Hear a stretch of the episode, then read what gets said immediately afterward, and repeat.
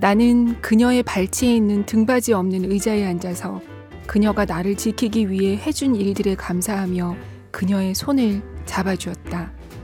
우리가 세상에서 가진 것이라고는 우리 둘뿐이었다. 그리고 그것만은 지켜야 했다. 생은 누구에게나 주어지는 것은 아니다. 나는 더 이상 기웃거리지 않고 곧장 집으로 향했다. 내게는 한 가지 생각뿐이었다. 로자 아줌마 곁에 앉아있고 싶다는 것. 적어도 그녀는 나와 같은 부류의 똥 같은 사람들이었으니까. 안녕하세요. 골라드는 뉴스룸의 일요일 책방 북적북적입니다. 오늘은 이천십구년 십이월 이십이일, 저는 조지연 기자입니다. 문을 열면서 읽어드린 구절만 들으시고도 무슨 책인지 눈치채신 분들 계시죠? 나는 모모, 그녀는 로자 아줌마입니다. 오늘 함께 읽을 책은 말이 필요 없는, 설명해서 무엇하랴 싶은 소설이에요. 에밀 아자르의 자기 앞에 생입니다. 천구백칠십오년 발표돼 그해 콩쿠르 상을 받았고, 나중에서야 작가 로맹 가리가 에밀 아자르라는 이름으로 발표한 작품이라는 사실이 알려진 것으로도 유명하죠. 이로써 로맹 가리는 생에 한 번만 받을 수 있는 콩쿠르 상을 자신의 이름으로 한 번, 에밀 아자르라는 이름으로 또 한 번, 이렇게 두 번 받은 유일한 작가가 되기도 했습니다. 제가 요즘 읽은 책들이 북적에서 함께 읽기에는 좀 무겁거나 우울하거나 너무 특정 분야의 책인 경우가 많아서 연말에 여기서 같이 나누기는 어렵겠더라고요. 그래서 아마도 우리 모두의 인생책일 이 책을 함께 읽으려고 합니다. 세상에서 가진 게 우리 둘밖에 없는, 서로밖에 없는 모모와 로자 아줌마를 비롯해서 자기 앞에 생에 나오는 인물들은 다들 많이 가지지 못했고 아픔이 있고 힘들지만 그래도 서로를 위해 나의 그 얼마 남지 않은 것들을 나누잖아요. 연말이라서 이런 온기가 그리웠습니다. 그리고 무엇보다도 몇 번을 다시 읽어도 읽을 때마다 웃고 울게 되는 책이라서 비록 많이들 읽으셨을 책이지만 이렇게 또 한 번 듣는 것도 나쁘지 않겠다 싶었습니다. 또 늘 읽어야지 하다가 못 읽으셨다면 이번 북적이 이 책을 만나는 좋은 기회가 되기를 바랍니다. 낭독을 허락해 주신 출판사 문학동네에 감사드립니다. 제가 허가받은 분량은 이십 페이지예요. 정말 많지 않은 분량이라 아쉽지만 그래도 여러분과 같이 읽을 수 있게 돼서 기쁩니다. 용경식 번역가님이 우리말로 옮긴 자기 앞에 생, 가장 앞부분부터 읽어볼게요.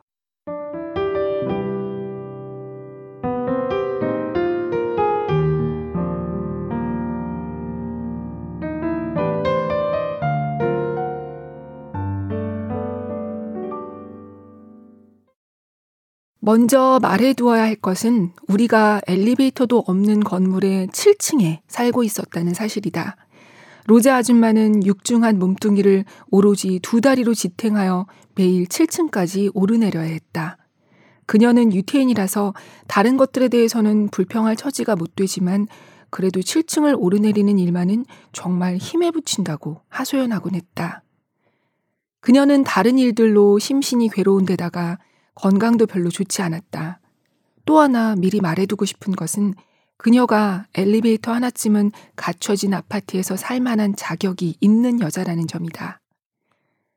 내가 로자 아줌마를 맨 처음 본 것은 아마도 세 살 때였던 것 같다. 그 이전의 일은 기억이 없다. 세 살 이전에는 누구나 아무 생각 없이 사는 법이니까. 어쨌든 내가 기억을 하기 시작한 것은 서너 살 무렵부터의 일이다. 그나마도 어렴풋한 것들이다. 우리가 살고 있던 벨빌에는 그녀 말고도 다른 유태인과 아랍인, 흑인들이 많이 살았지만 칠층을 걸어서 오르내려야 했던 사람은 오직 로자 아줌마뿐이었다. 아무 때고 난 이놈의 층계에서 죽고 말 거야 라고 그녀가 한탄하면 아이들은 일제히 울음을 터뜨렸다. 누군가가 죽으면 의례 그렇게 해야 한다고 생각했기 때문이다. 로자 아줌마 집에는 아이들이 보통 예닐곱 명쯤 우글거리고 있었다. 때로는 그보다 더 많을 때도 있었다. 처음에 나는 로자 아줌마가 매월 말 받는 우편환 때문에 나를 돌보고 있다는 사실을 몰랐었다. 여섯 살인가 일곱 살 때쯤에 그 사실을 처음 알았다. 누군가가 나를 위해 돈을 지불하고 있다는 사실에 나는 적잖이 충격을 받았다. 나는 로자 아줌마가 그저 나를 사랑하기 때문에 돌봐주는 줄로만 알았고, 또 우리가 서로에게 꼭 필요한 존재라고 생각했던 것이다. 나는 밤이 새도록 울고 또 울었다. 그것은 내 생애 최초의 커다란 슬픔이었다. 내가 몹시 슬퍼하는 것을 보고 로자 아줌마는 가족이란 알고 보면 아무것도 아니라고 말해주었다. 집에서 기르던 개를 나무에 묶어두고 바캉스를 떠나는 가족들도 많고, 해마다 그런 식으로 가족에게서 버림받고 죽어가는 개가 삼천 마리씩이나 된다는 것이었다. 그러고는 나를 무릎 위에 앉혀놓고 그녀에게는 내가 이 세상에서 제일 소중한 존재라고 몇 번이고 맹세했다. 그러나 나는 금세 우편한 생각이 나서 울면서 방을 뛰쳐나올 수밖에 없었다. 나는 아래층에 있는 드리스 시내 카페로 내려가서 하밀 할아버지 앞에 앉았다. 하밀 할아버지는 지금은 양탄자 행상을 하지만 한때는 온 세상을 두루 보고 다녔기 때문에 모르는 것이 없는 사람이었다. 또 눈이 아주 아름다워서 보는 것만으로도 기분이 좋아지는 사람이었다. 처음 만났을 때도 할아버지는 꽤나 늙어 있었는데 그 후로도 계속 늙어가고 있었다. 하밀 할아버지, 할아버지는 왜 매일 웃고 있어요? 나에게 좋은 기억력을 주신 하느님께 매일 감사하느라고 그러지 뭐뭐야. 내 이름은 모하메드이지만 사람들은 나를 어린애 취급해서 항상 모모라고 불렀다. 육십 년 전쯤 내가 젊었던 시절에 말이야. 한 처녀를 만났단다. 우리는 서로 사랑했지. 그런데 그녀가 갑자기 이사를 가버리는 바람에 여덟 달 만에 끝장이 났어. 그런데 육십 년이 지난 지금도 그 일이 생생하게 기억나거든. 그때 나는 그 처녀에게 평생 잊지 않겠다고 약속을 했어. 그래서 오랜 세월이 지났지만 아직도 잊지 않고 있단다. 사실 가끔씩 걱정이 됐지. 살아가야 할 날이 너무 많았고, 더구나 기억을 지워버리는 지우개는 하느님이 가지고 계시니 보잘것없는 내가 어떻게 장담할 수 있었겠니. 그런데 이제 안심이구나. 나는 죽을 때까지 잠일 날을 잊지 않을 수 있을 거야. 죽을 날이 얼마 남지 않았으니까. 나는 로자 아줌마 생각이 나서 잠시 망설이다가 할아버지에게 물었다. 하밀 할아버지, 사람은 사랑 없이도 살 수 있나요? 할아버지는 그 말에 대답하는 대신 몸에 좋다는 박하차만 한 모금 마실 뿐이었다. 하밀 할아버지는 얼마 전부터 늘 회색 젤라바를 입고 있었는데 그것은 갑자기 하느님이 부르실 때 양복 저고리 바람으로 허둥대지 않기 위해서라고 했다. 할아버지는 말없이 나를 바라보았다. 아마도 내가 아직 어려서 이 세상에 내가 알아서는 안 될 것들이 많다는 생각을 하는 것 같았다. 그때 내 나이가 일곱여덟 살쯤이었다. 기록해둔 것이 아니라서 정확하다고는 할 수 없지만 계속 주의 깊게 읽다 보면, 만약 그럴 만한 가치가 있다면 여러분도 아마 내가 그 나이쯤이었으리라 짐작할 수 있을 것이다. 하밀 할아버지, 왜 대답을 안 해주세요? 넌 아직 어려. 어릴 때는 차라리 모르고 지내는 게 더 나은 일들이 많이 있는 법이란다. 할아버지, 사람이 사랑 없이 살 수 있어요? 그렇단다. 할아버지는 부끄러운 듯 고개를 숙였다. 갑자기 울음이 터져 나왔다. 내게 몰아 딴죽을 거는 사람이 아무도 없었기 때문에 나는 오랫동안 내가 아랍인이라는 사실을 알지 못했었다. 학교에 가서야 그것을 알게 되었다. 그러나 나는 절대로 싸우지 않았다. 누군가를 때리는 일은 나쁜 짓이기 때문이다. 로제 아줌마는 폴란드 태생 유태인이었지만 수년간 모로코와 알제리에서 몸으로 벌어먹고 살았기 때문에 아랍어를 웬만큼 할 줄 알았다. 유태어도 알았기 때문에 우리는 곧잘 유태어로 이야기하곤 했다. 우리가 살던 건물의 다른 세입자들은 대부분 흑인이었다. 비송거리에는 흑인들만 모여 사는 집이 다섯 가구 있었는데 그중 두 집에서는 아프리카에서처럼 일가친척들이 모여 살았다. 특히 사라콜레 가족이 식구가 제일 많았고 투쿨레르네가 뒤를 이었다. 비송거리에는 또 다른 가족들이 많았지만 일일이 다 열거할 필요는 없을 것이다. 벨빌의 나머지 크고 작은 거리에는 특히 유태인과 아랍인들이 많았다. 구트도르까지 그렇다가 그 후부터는 프랑스인 구역이 시작된다. 처음에 나는 내게 엄마가 없다는 사실을 몰랐고 엄마가 꼭 있어야 한다는 것도 몰랐다.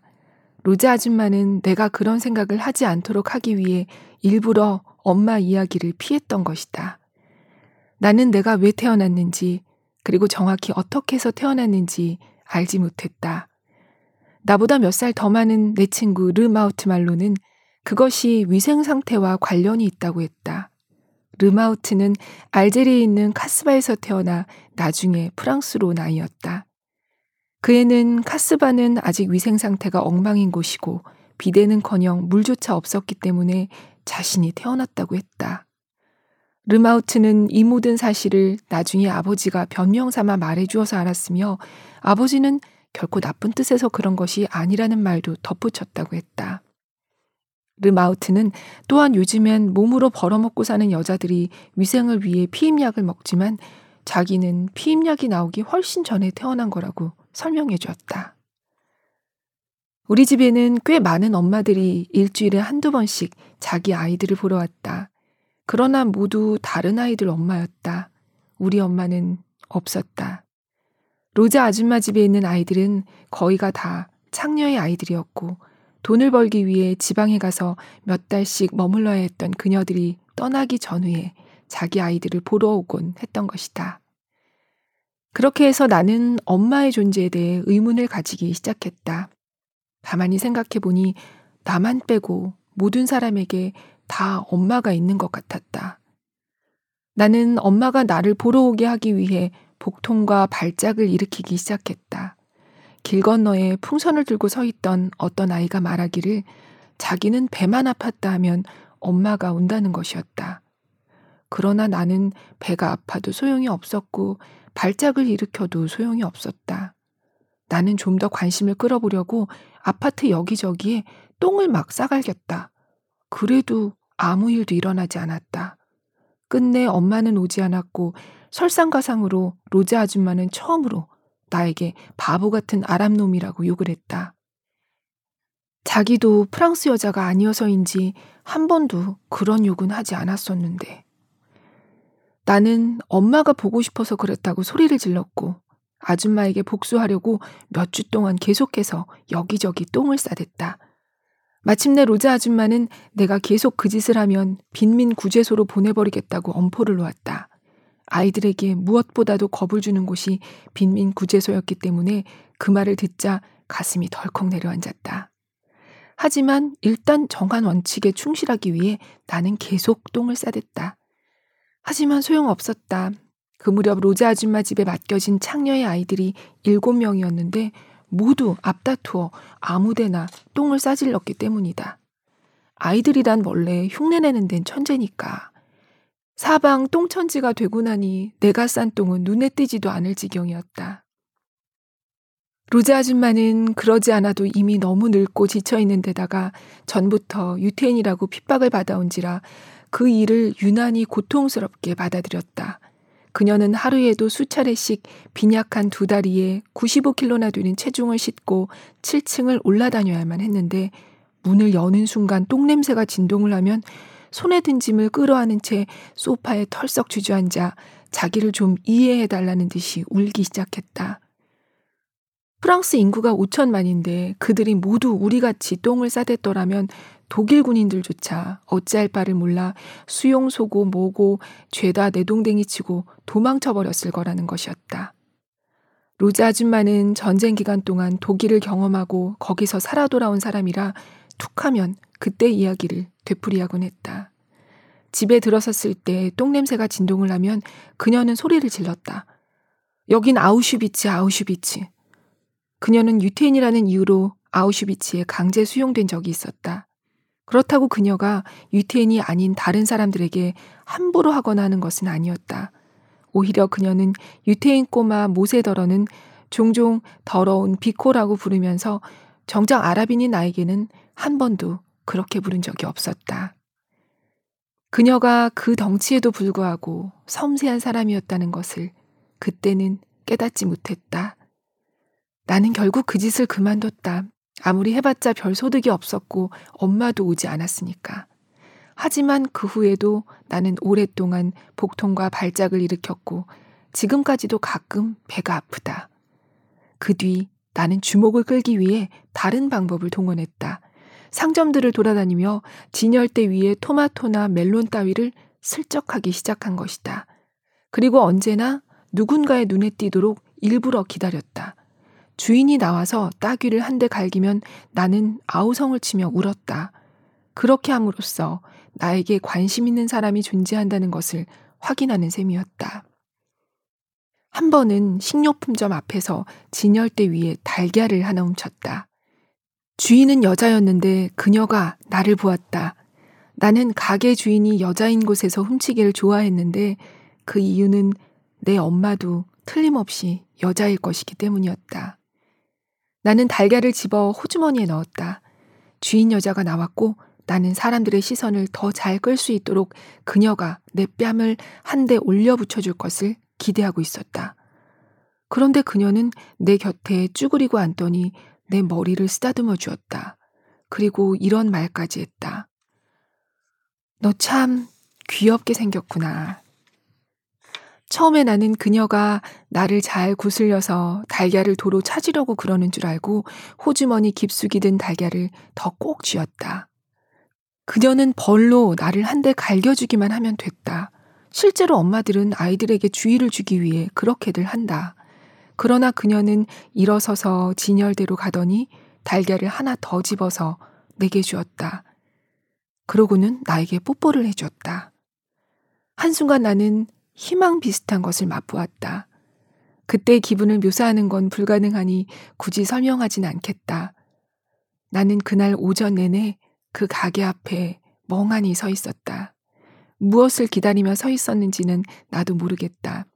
이따금 그 맘씨 좋은 주인 여자는 나를 보고 미소를 지어주었다. 나는 손에 달걀을 쥔 채 거기에 서 있었다. 그때 내 나이 여섯 살쯤이었고 나는 내 생이 모두 거기 달려있다고 생각했다. 겨우 달걀 하나뿐이었는데. 그날 집에 돌아와서 온종일 배를 앓았다. 로자 아줌마는 롤라 아줌마의 부탁을 받고 위증을 하기 위해 경찰서에 가고 없었다. 오 층에 사는 롤라 아줌마는 여장 남자로 볼로뉴 숲에서 일했다. 바다를 건너오기 전에는 세네갈에서 권투 챔피언이었다고 했다.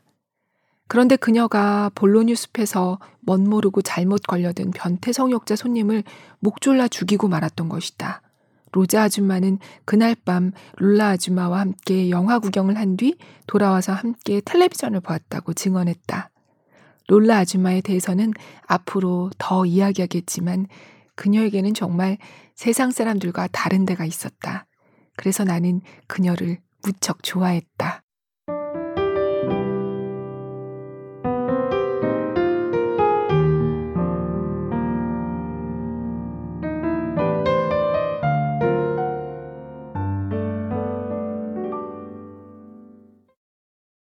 네. 모모라고 불리는 모하메드, 로자 아줌마, 하밀 할아버지, 그리고 롤라 아줌마까지 이 파리 벨빌이라는 동네의 인물들을 만나봤습니다. 모모가 하밀 할아버지에게 던진 사람은 사랑 없이도 살 수 있나요? 라는 질문은 이 책에서 가장 많이 인용되고 또 책 전체를 관통하는 질문이기도 하지요. 어, 열 살쯤 된 것 같은데 정확한 생일도 나이도 모르는 모모는 이 불명확한 신원 때문에 학교에도 오래 다니지 못하고 있어요. 모모는 누군가 너 몇 살이냐 물으면 이렇게 대답해요. 그건 아무도 몰라요. 저도 제 나이를 모르는걸요. 제 생일을 기록해놓은 사람이 없어요. 로자 아줌마는 제가 다른 아이들과 달라서 제게 맞는 나이가 없대요. 네, 다른 아이들과 다른 모모. 이 모모는 남다른 감수성이 있고 로자 아줌마를 지켜주려는 마음이 큽니다. 육십 대 후반의 로자 아줌마는 아우슈비츠에 끌려갔던 정신적 후유증을 평생 안고 살아갑니다. 밀고 당할지 모른다는 불안 때문에 안절부절 못하고 건강도 급격히 악화되고 있었죠. 그런데 어느 날 로자 아줌마가 아파트 지하실로 내려가는 걸 모모가 보게 됩니다. 아줌마의 비밀 장소였는데 모모도 그곳을 알게 되죠.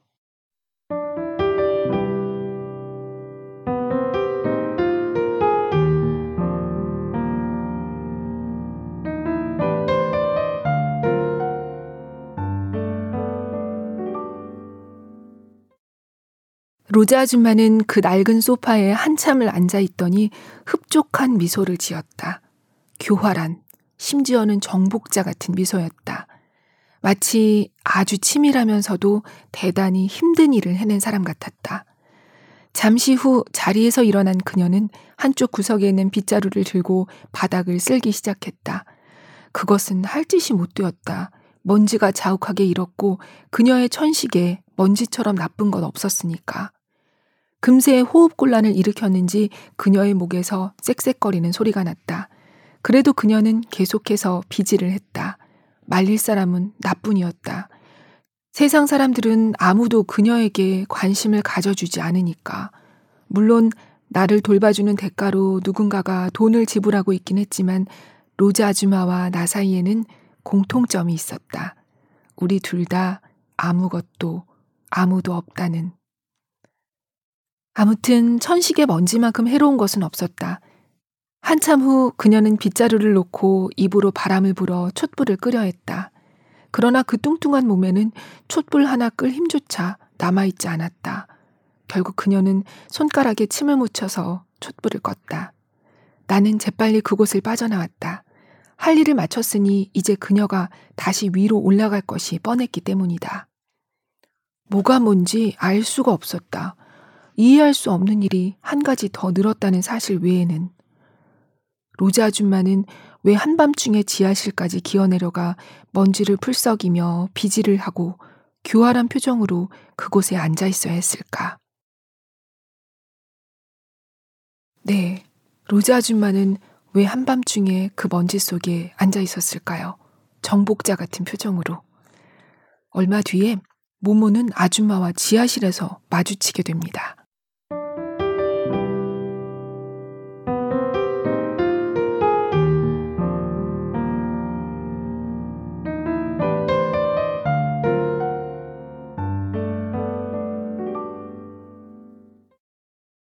처음에 나는 아줌마가 지하실에 보물을 숨겨두고는 도둑이라도 들까봐 잠을 설쳐가며 불안해하는 줄만 알았다. 사실 내 꿈이 바로 아무도 모르는 곳에 보물을 숨겨두고 필요할 때만 찾아다 쓰는 것이었다. 보물이란 내가 가진 것 중에 가장 좋은 것을 안전하게 잘 숨겨놓은 것일 테니까. 나는 로자 아줌마가 열쇠를 어디에 두는지 알아둔 다음 몰래 그곳으로 내려가 본 적이 있었다. 보물은 없었다. 지하실엔 가구들, 변기통, 정어리 통조림들, 양초들, 그리고 그곳에서 지낼 때 필요할 잡동사니들이 수북이 쌓여 있었다. 촛불을 켜고 샅샅이 살펴보았지만 이빨처럼 돌 모서리가 삐죽삐죽 드러난 벽들 뿐이었다. 바로 그때였다. 갑작스런 인기척에 나는 소스라치게 놀랐다. 로자 아줌마였다. 그녀가 문턱에 서서 나를 바라보고 있었다. 그런데 뜻밖에도 험상궂은 표정이 아니라 오히려 죄 지은 사람처럼 용서를 구하는 표정이었다. 아무에게도 말해서는 안 된다, 모모야. 열쇠를 이리 주렴. 그녀는 손을 뻗쳐 내게서 열쇠를 가져갔다. 로즈 아줌마, 여긴 도대체 뭐 하는 곳이에요? 왜 한밤중에 이곳에 내려오세요? 왜 그러는 거죠? 그녀는 안경을 고쳐 쓰면서 미소 지었다. 이곳은 내 별장이야, 모모야. 자, 가자. 그녀는 입으로 촛불을 불어 끄고는 내 손을 잡고 층계를 올라갔다. 집에 들어온 그녀는 소파에 앉아서 가슴에 손을 얹고 숨을 골랐다. 도중에 죽지 않고 칠 층까지 올라온 것만도 다행이었다. 아무에게도 말하지 않겠다고 맹세해라, 모모야. 맹세해요. 카이렘? 유태어로 맹세한다는 뜻이었다. 카이렘. 그러고 나서 아줌마는 마치 아주 먼 과거와 미래를 바라보는 듯 내 머리 위로 시선을 던진 채 중얼거렸다. 모모야, 그곳은 내 유태인 둥지야. 알았어요. 이해하겠니? 아니요. 하지만 상관없어요. 그런 일엔 익숙해졌으니까. 그곳은 내가 무서울 때 숨는 곳이야. 뭐가 무서운데요? 무서워하는 데에 꼭 이유가 있어야 하는 건 아니란다. 나는 그 말을 결코 잊은 적이 없다. 왜냐하면 내가 지금까지 들어본 말 중에 가장 진실된 말이기 때문이다.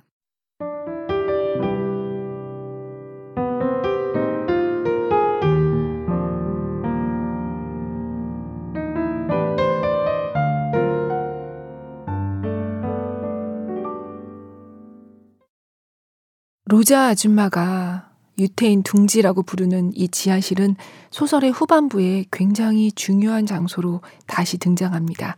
그 부분은 책으로 꼭 읽어보시길 바래요.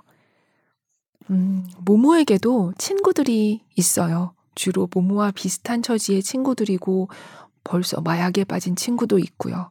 그러나 모모 곁에 항상 있는 건 아르뚜르입니다. 특별한 이 친구의 얘기로 가보시죠.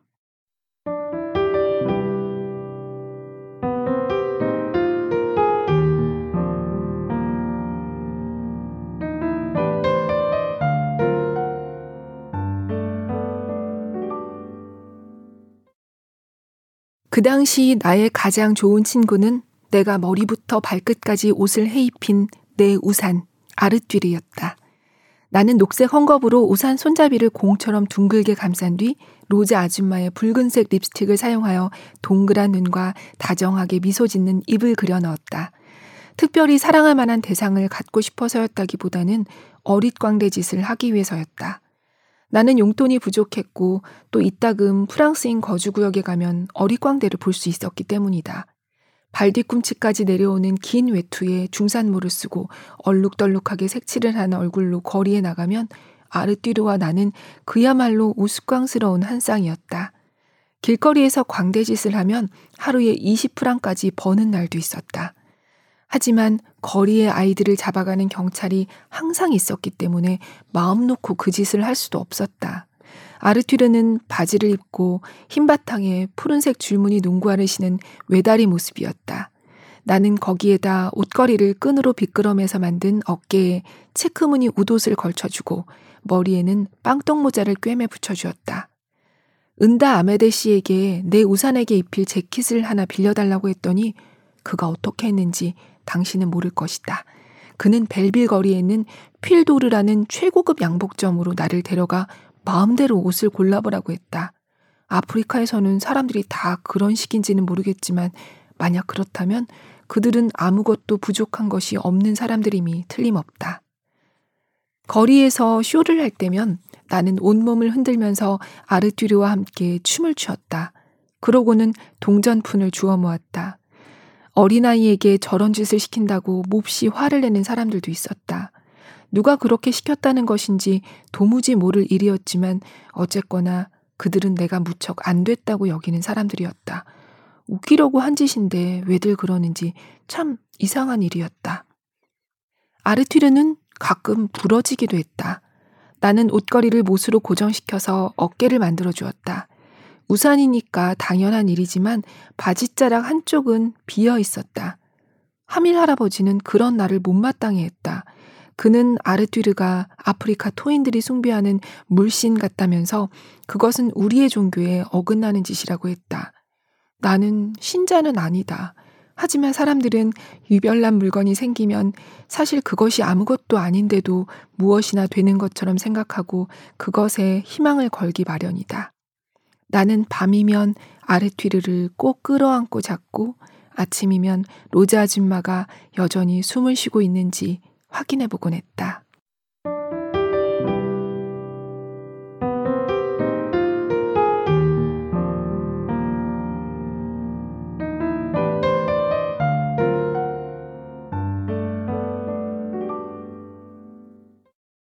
네, 아르튀르는 모모가 침대에서 안고 자는 친구인데요.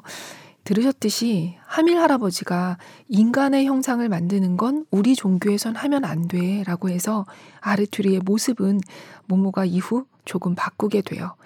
아르튀르 역시 아까 로즈 아줌마의 지하실처럼 소설의 마지막 부분에 마음이 쿵하게 다시 등장합니다. 어, 모모는 의연한 척, 괜찮은 척 하지만 부모가 누군지, 내가 진짜 누군지 답답해요. 또 로자 아줌마는 모모에게 부모의 길을 일절 안 해줍니다. 하밀 할아버지는 모모에게 이렇게 말하기도 해요. 모하메드, 너를 낳아준 사람이 있다는 유일한 증거는 너 자신뿐이란다. 사실 모모가 로자 아줌마의 집에서 자라게 된 데는 이런 사정이 있었어요.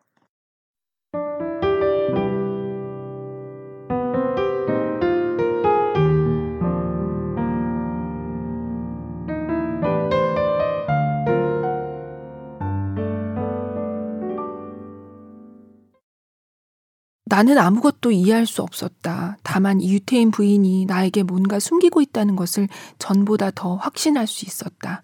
하지만 그것을 굳이 알려고 안달하지는 않았다. 더 알아봤자 좋을 것도 없을 테니까. 내 친구 르마우트 역시 창녀의 자식이었는데 그 애는 늘 우리 같은 아이들에게는 비밀이 많은 게 어울린다고 말하곤 했다. 수많은 법 때문이란다. 그는 또 이런 말도 했다. 일을 잘 처리하는 여자라도 어쩌다 사고로 아이를 낳게 돼서 그 아이를 기르려고 하면 당국의 조사를 받을 위험이 항상 있는데 그건 정말 최악이라는 것이다. 일단 걸리면 가차없이 아이를 빼앗긴다고 했다. 이런 경우 표적의 대상이 되는 것은 항상 엄마들인데 아버지들은 수많은 법으로 보호를 받기 때문이라나. 로자 아줌마의 트렁크 깊숙한 곳에는 작은 종이 쪼가리 하나가 들어있었는데 거기에는 내 이름이 모하메드라는 것과 감자 삼 킬로그램, 당근 일 파운드, 버터 백 그램, 말린 생선 한 마리, 삼백 프랑 따위와 함께 나를 회교도로 키워줄 것을 부탁하는 말이 적혀 있었다.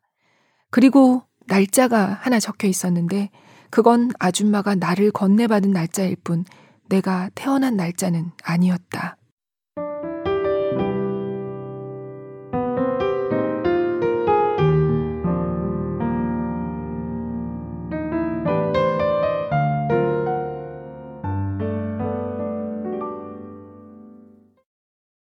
그런데 모모를 맡아 길러주던 로자 아줌마의 병세가 눈에 띄게 나빠져요. 책에서 모모는 아줌마를 이렇게 표현합니다. 사람이 아프면 눈이 커지면서 표정이 풍부해진다. 로자 아줌마의 눈은 점점 커져서 이제는 이유도 모른 채 매를 맞으면서 자기를 때리는 사람을 바라보는 개의 눈 같아졌다. 아줌마가 이러니 아이들을 맡아 기를 수 없어지면서 수입도 변변치 않아지고요. 그러는 가운데 음, 모모 부모 측에서 로자 아줌마에게 송금해 오던 돈이 어느 날부턴가 끊깁니다. 넉 달째 돈이 안 오던 날 모모는 이렇게 말해요. 로자 아줌마, 걱정하실 필요 없어요. 절 믿으세요. 더 이상 돈이 안 온다고 해도 아줌마를 버리고 떠나진 않겠어요. 네. 돈이 안 온다고 해도 아줌마를 버리고 떠나지는 않겠다는 모모의 말이 참 아이러니하고도 슬프죠. 아줌마도 아프고 하밀 할아버지도 점점 기억력이 희미해지고 눈도 멀고 모모는 더욱 슬프고 그런 시점에 모모가 우연히 자동 기계장치 서커스를 보게 됩니다. 동물도 광대도 다 인형이고 기계여서 넘어져도 마냥 행복한 표정을 짓고 있었죠. 그들은 그걸 보면서 모모는 이렇게 생각해요. 그 구경에서 가장 마음에 드는 것은 그들 모두가 실제 인간이 아니라 기계들이라는 점이었다. 그래서 그들이 고통받지 않고 늙지도 않고 불행에 빠지지도 않으리라는 것을 이미 알고 있다는 것이었다. 우리네 인간 세상과는 완전히 다른 세계였다. 네, 고통 없는 이 서커스 같은 세계를 모모는 다른 장소에서 우연히 또 발견하게 되는데요. 바로 영화 더빙실에서였습니다.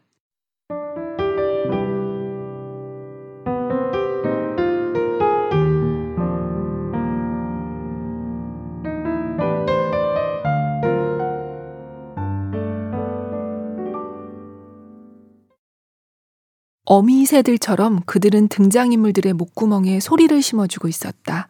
첫 시도에 망쳐서 목소리가 제때 들어가지 않으면 다시 해야 했다. 그러면 멋진 일이 벌어졌다.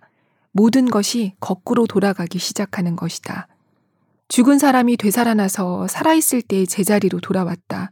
누군가가 단추를 누르자 모든 것이 뒷걸음쳐 되돌아가기 시작했다. 자동차들이 거꾸로 달리고 개들도 뒤로 달리고 무너졌던 집이 내가 보는 앞에서 눈 깜짝할 사이에 원래 상태로 돌아왔다. 시체에서 총알이 튀어나와 기관총 속으로 다시 들어가고 살인자들은 뒤로 물러서서 뒷걸음질로 창문을 훌쩍 넘어나갔다. 비워졌던 잔에 다시 물이 차올랐다. 흐르던 피가 시체의 몸으로 다시 들어가고 핏자국은 어디에도 보이지 않았으며 상처도 다시 아물어버렸다. 뱉은 침은 다시 입속으로 빨려 들어갔다. 말들이 뒤로 달리고 팔 층에서 떨어졌던 사람이 다시 살아나서 창문으로 돌아갔다. 거꾸로 된 세상. 이건 정말 나의 빌어먹을 인생 중에서 내가 본 가장 멋진 일이었다. 나는 튼튼한 다리로 서 있는 생기 있는 로자 아줌마를 떠올렸다. 나는 좀 더 시간을 거슬러 올라 아줌마를 아름다운 처녀로 만들었다. 그러자 눈물이 났다.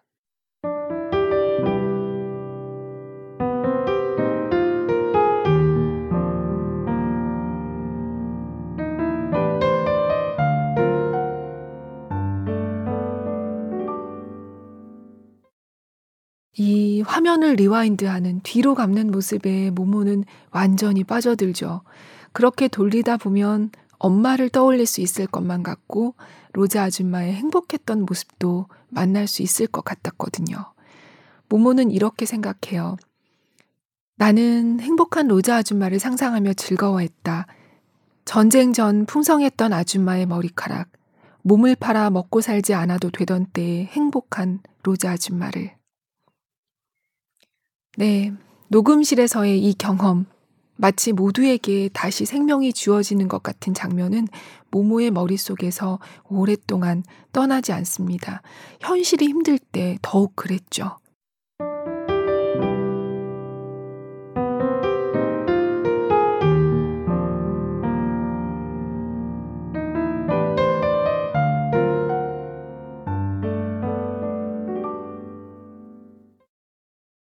나는 가끔씩 길거리에 주저앉아 녹음실에서처럼 세상을 뒤로, 더 뒤로, 거꾸로 돌렸다. 사람들이 문 밖으로 나오면 다시 그들을 들어가게 했고 보도 위에 앉아서 차와 사람들을 멀리 뒤로 돌려보내며 아무도 내게 다가오지 못하게 했다. 내 기분이 정말 더러웠으니까.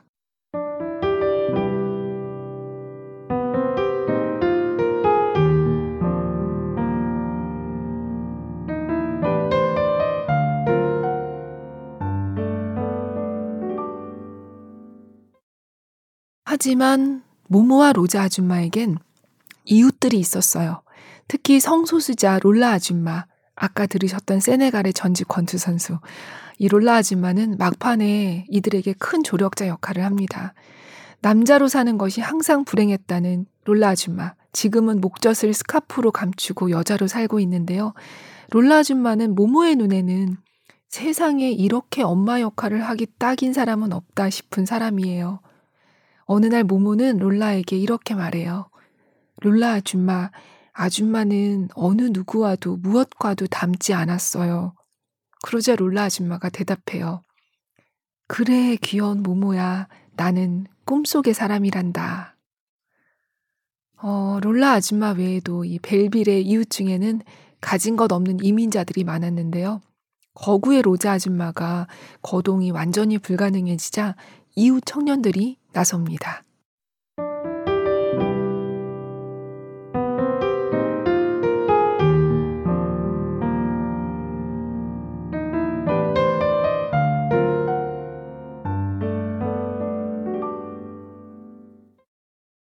로자 아줌마의 모든 신체 기관들은 당장이라도 힘을 합해 그녀를 죽음으로 몰고 갈 태세였다.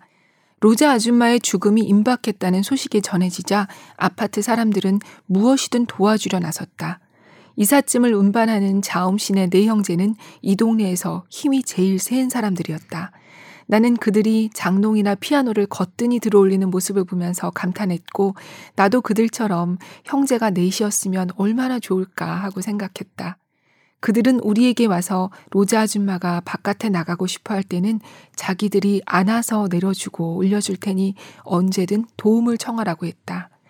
그들은 이사일이 없는 어느 일요일인가는 로자 아줌마를 피아노처럼 번쩍 들고 층계를 내려가 자기네 차에 태우고 마른 강가로 가서 맑은 공기를 마시게 해줬다.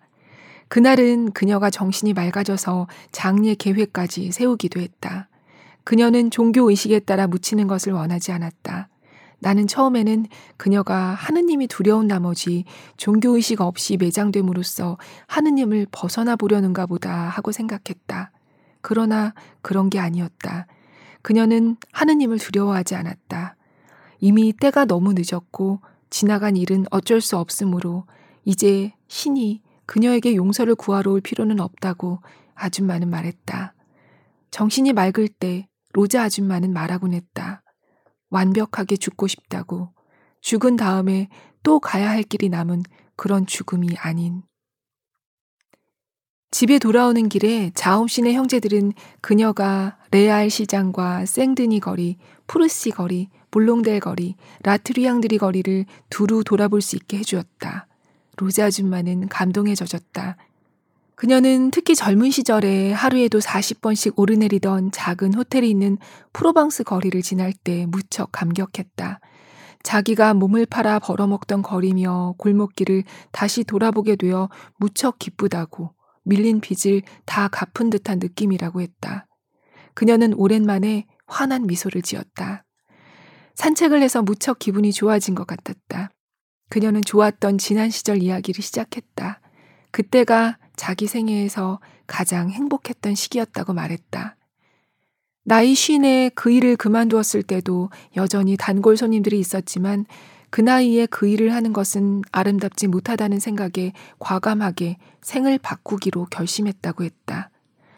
우리는 프로쇼 거리에서 잠시 쉬면서 한잔했다. 로자 아줌마는 케이크를 좀 먹었다. 그러고 나서 우리는 집으로 돌아왔고 자홈 씨네 형제들은 그녀를 칠 층까지 마치 한 송이 꽃처럼 고이 모셔다 주었다. 그녀는 이 산책으로 기분이 무척 좋아졌고 몇 달은 더 젊어진 것 같았다.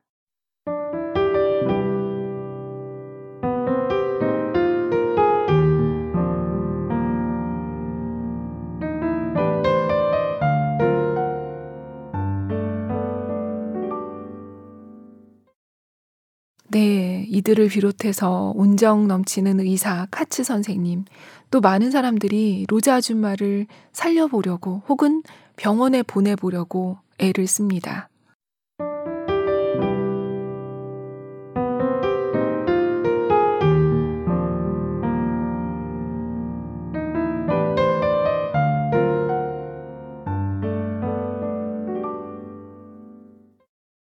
여러분도 알겠지만 한 사람이 다른 한 사람에게 해줄 수 있는 게 아무것도 없다는 것은 괴로운 일이다. 나도 미소를 짓고 있었지만 속으로는 죽을 맛이었다. 이건 아닌데, 생이 이런 건 아닌데, 내 오랜 경험에 비춰보건대 결코 아닌데 하는 생각이 문득문득 뇌리를 스쳐갔다. 사람들은 말없이 하나 둘 줄을 지어 밖으로 나갔다. 어떤 말도 할 수 없는 순간이 있는 법이다. 왈룸바 씨도 몇 곡 더 연주해주고 나서는 음악 소리가 끝나자마자 떠나가 버렸다. 어쩔 수 없이 우리 단둘만 남게 되었다. 모모야, 너도 들었지? 이제 병원에 가야 하나 보다. 그럼 넌 어떻게 되는 거지? 나는 가볍게 휘파람을 불었다. 달리 무슨 말을 하겠는가.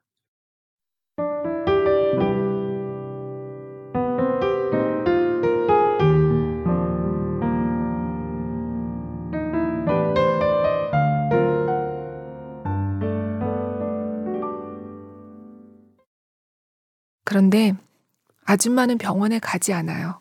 그녀와 모모에게는 다른 계획이 있었습니다. 병원에서는 나를 억지로 살려놓을 거야. 그런 법이 있단다. 뉘른베르크의 법이지. 넌 너무 어려서 모를 거다. 나는 뭘 하기에 너무 어려본 적이 한 번도 없잖아요, 아줌마. 네. 어, 결말은 여기서 읽어드릴 수 없지만 슬프고도 아름답고 적잖이 충격적인 결말에 눈물을 쏟고 마음이 휘청되다 보면 이 소설의 마지막 문장을 만나게 됩니다. 사랑해야 한다 라는 문장으로 소설은 끝이 나요. 오늘 이십 페이지라는 적은 분량을 고르다 보니 말 그대로 고르고 고르고 또 골랐는데 다른 페이지를 펼치면 또 아쉬움이 남고 그렇습니다. 저는 십오 년 전쯤 이 책을 읽었을 때는 모모에게 주로 감정을 이입해서 읽었는데 사십 대가 돼서 다시 읽으면서는 모모의 엄마, 아빠, 또 로자 아줌마, 롤라 아줌마, 벨빌의 다른 이웃들 모두의 자리에 제 마음을 놓아볼 수 있었습니다. 어, 이 책, 이 문학동네의 자기 앞의 생에는 뒤쪽에 로맹 가리 사후에 발견된 로맹 가리가 생전에 써둔 에밀 아자르의 삶과 죽음이라는 글도 실려 있습니다. 어, 명성, 내 작품의 평가 기준, 사람들이 만들어 놓은 내 얼굴, 그리고 책의 본질 사이에는 모순이 많다는 것을 느껴왔기 때문이다. 또 이런 구절도 있어요. 나는 사람들이 내 등에 붙여놓은 로맹 가리의 고정된 이미지가 싫어졌다. 무려 삼십 년의 세월 동안 사람들이 내 얼굴을 만들어준 것이다. 어쩌면 나는 무의식 중에 거기에 동의했는지도 모르겠다. 그것이 더 편한 일이니까. 말하자면 틀은 완전히 만들어져 있었고 나는 그곳에 안주하기만 하면 되었던 것이다. 그래서 나는 속마음을 털어놓을 기회를 잃어버리고 말았고 젊은 시절, 초창기, 첫 소설에 대한 향수, 다시 시작하고 싶은 욕구 같은 것에 시달렸다. 새로 시작하는 것, 다른 존재로 사는 것이 내 존재의 큰 유혹으로 다가왔다. 네, 이런 심정을 비롯해서 에밀 아자르라는 이름으로 작품 네 편을 발표하면서 로맹 가리가 느낀 것들이 담겨 있습니다. 그리고 책 끝에는 조경란, 최은영 두 작가가 자기 앞의 생을 읽고 쓴 글이 실려 있는데요. 조경란 작가님의 글, 슬픈 결말로도 사람들은 행복해질 수 있다는 것을 이라는 글은 이렇게 시작해요. 어떤 좋은 책은 천년도 더 산 것 같은 느낌을 주고 어떤 좋은 책은 과거와 미래를 동시에 떠올릴 수 있게 해주며 그 모든 좋은 책들은 아무리 늙었다 하더라도 행복이란 여전히 필요한 것이라는 사실을 새삼스럽게 깨닫게 해준다. 그리고 사람은 사랑하는 사람 없이는 살 수 없다는 사실 또한. 그리고 최은영 작가님의 글 사랑해야 한다는 이렇게 시작됩니다. 어떤 이야기는 오래 마음에 남아서 두고두고 기억하게 된다. 어떤 장면이나 말, 인물의 목소리 같은 것이 잊히지 않고 문득 떠오르는 것이다. 내게는 자기 앞의 생에 모모와 로자 아줌마의 이야기가 그랬다. 둘은 내가 소설 속에서 만나본 인물들 중 가장 사랑스럽고 다정한 사람들이었다. 네, 여러분의 마음엔 이 이야기가 어떻게 남아있는지, 어떻게 기억될지 궁금합니다. 우리가 독서 모임처럼 이런 걸 같이 얘기해 볼 수 있는 자리가 있으면 좋을 것 같기도 한데요. 어, 감상을 댓글로 남겨주시면 다음 녹음 때 소개해 드릴게요. 네, 우리 평안한 연말, 사랑하는 사람들을 마음껏 사랑하는 연말 보내시고요. 저는 일월에 뵙겠습니다. 늘 많이 감사드립니다. 어, 그리고 지금 팟빵 어워드가 진행 중이라고 해요. 이 팟빵에 들어가시면 이렇게 투표할 수 있는 곳이 있는데 거기에 저희는 이 골라듣는 뉴스룸은 방송사 다시 듣기라는 카테고리에 들어있다고 해요. 네이버 아이디가 있으면 투표할 수도 있다고 하니까요. 네, 저희에게 작은 응원 보내주시면 감사드리겠습니다. 오늘도 들어주셔서 감사합니다. 안녕히 계세요.